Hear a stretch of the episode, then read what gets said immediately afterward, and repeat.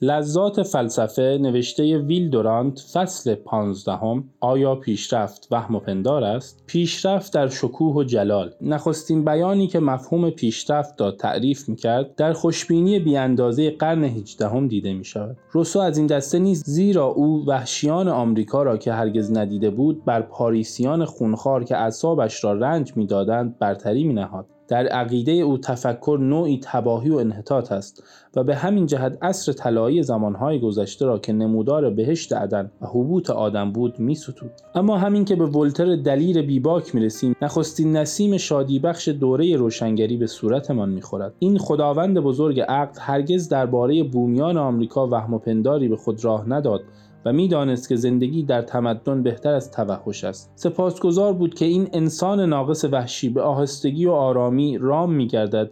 او پاریس را بر بهشت عدن ترجیح می‌داد. کندورسه و تورگو که شاگردان او بودند فکر پیشرفت را جوهر تحرک دنیای جدید قرار دادند. در سال 1793 یکی از اشراف فرانسه به نام کندورسه یا اگر بخواهیم نامش را چنان که است بگوییم ماری ژان آنتوان نیکولا کاریتا مارکی دو کندورسه. از ترس گیوتین به پانسیون کوچکی در بیرون پاریس پناه برد. زیرا روبسپیر درستگار و پیرو منطقی و وحشی روسو از او خواسته بود که بیاید و محاکمه شود. زیرا او هم مانند تام پین به قتل شاه رأی نداده بود. در آن پانسیون در اتاقی تنها دور از دوستان و بیان که کتابی در دست داشته باشد تا از آن کمک بگیرد و در وضعی که ممکن بود هر انسانی را به گفتن اشعار غمانگیز تیره بدبین وادارد کندورسه خوشبینانه ترین کتابی را که تاکنون نوشته شده است به رشته تحریر درآورد. این کتاب از کتب اساسی مربوط به وضع پیشرفت است و عنوانش این است طرح نقشه ای از پیشرفت های روح انسانی. پس از آنکه کتاب خود را درباره پیشبینی بزرگ جلال آینده بشریت نوشت از پاریس فرار کرد و به کلبه ای واقع در ده دورافتاده ای رفت و در آنجا چون خطر را دور دید به رخت خواب رفت و خوابید. پس از بیداری ژاندارم ها او را گرفتند و به نام قانون توقیفش کردند. صبح روز دیگر او را در کف اتاق زندان همان ده مرده یافتند. او همیشه شیشه زهری به همراه داشت.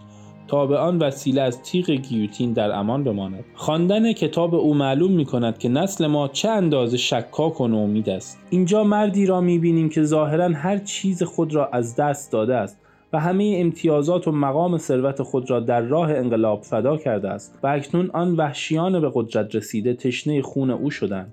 و او باید عاقبت نافرجام انقلاب را که قبله امید جهانی بود در هرج و مرج و وحشت ببیند و با این همه کتابی بنویسد که نقطه اوج امیدهای انسانی باشد.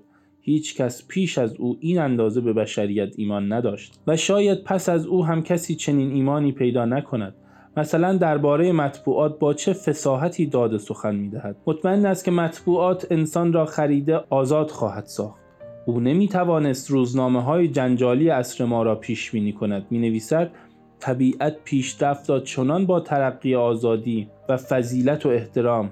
به حقوق طبیعی انسان به هم پیوسته است که از هم جدا نتوانند شد. هر گونه پیشرفتی مردم را برای انسان دوستی و نیکخواهی آماده خواهد کرد. یکی از مشهورترین و برجسته ترین عقاید عهد روشنگری را چنین بیان می کند بهبود قوا و استعدادهای انسانی حد و قیدی ندارد. کمال انسانی مطلقا نامحدود است و بنابراین هیچ قدرتی نمی‌تواند جلوی پیشرفت کمال او را بگیرد. این پیشرفت پایانی ندارد جز پایان آن ای که طبیعت ما را بر روی آن جای داده است. در پایان از آینده نقش دلفریبی تصور می کند که مقصودش همین روزگار ماست. با بست دانش بندگیری هم در میان طبقات و هم در میان اقوام نابود می شود و زمانی فرا می رسد که آفتاب فقط بر مردم آزادی میتابد که جز عقل خود اربابی نمی شناسند. دیگر جباران و غلامان روحانیان و آلت فعلهای ابله یا ریاکارشان وجود نخواهند داشت مگر در صفحات تاریخ و بر روی صحنه تئاتر. علم عمر انسان را دو سه برابر خواهد کرد. زنان از بند مردان و کارگران از قید کارفرمایان و رعایا از دست پادشاهان رها خواهند شد و بشر شاید حتی جنگ را نیز از یاد خواهد برد. او کتاب خود را با شور فراوان چنین به پایان میرساند. چقدر شگفتانگیز و تحسین آمیز است نگریستن به چشمانداز این دورنمای نوع انسانی زیرا موجب می شود که مرد حکیم که از خطاها و بیدادگری های فاحش و جنایات آلاینده روی زمین مینالد تسلی یابد.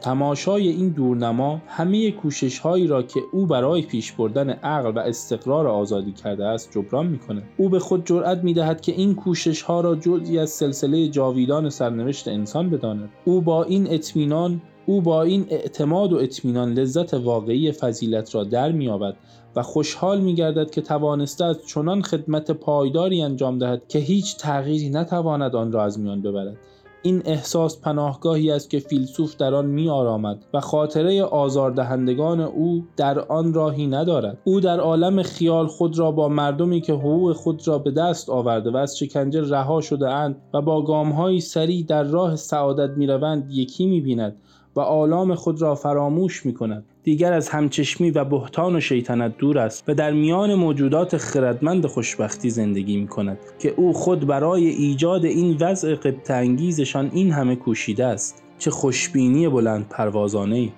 چه ایدئالیسم دلیرانه ای و چه شوق و هیجان انسان دوستانه ای آیا بر این هیجان ساده لوحانه کندرسه بخندیم؟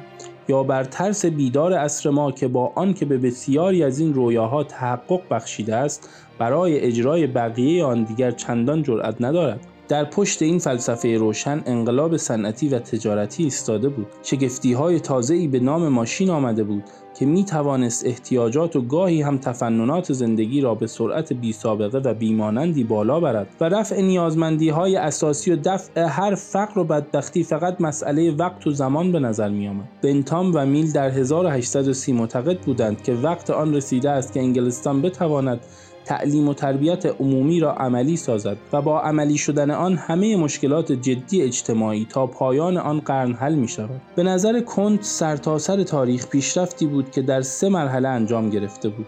از عصر الهیات به عصر مابعد و طبیعه و از عصر مابعد و طبیعه به عصر علم. تاریخ تمدن باکل 1857 امید می‌داد که توسعه علم ممکن است همه بیماری انسان را شفا دهد.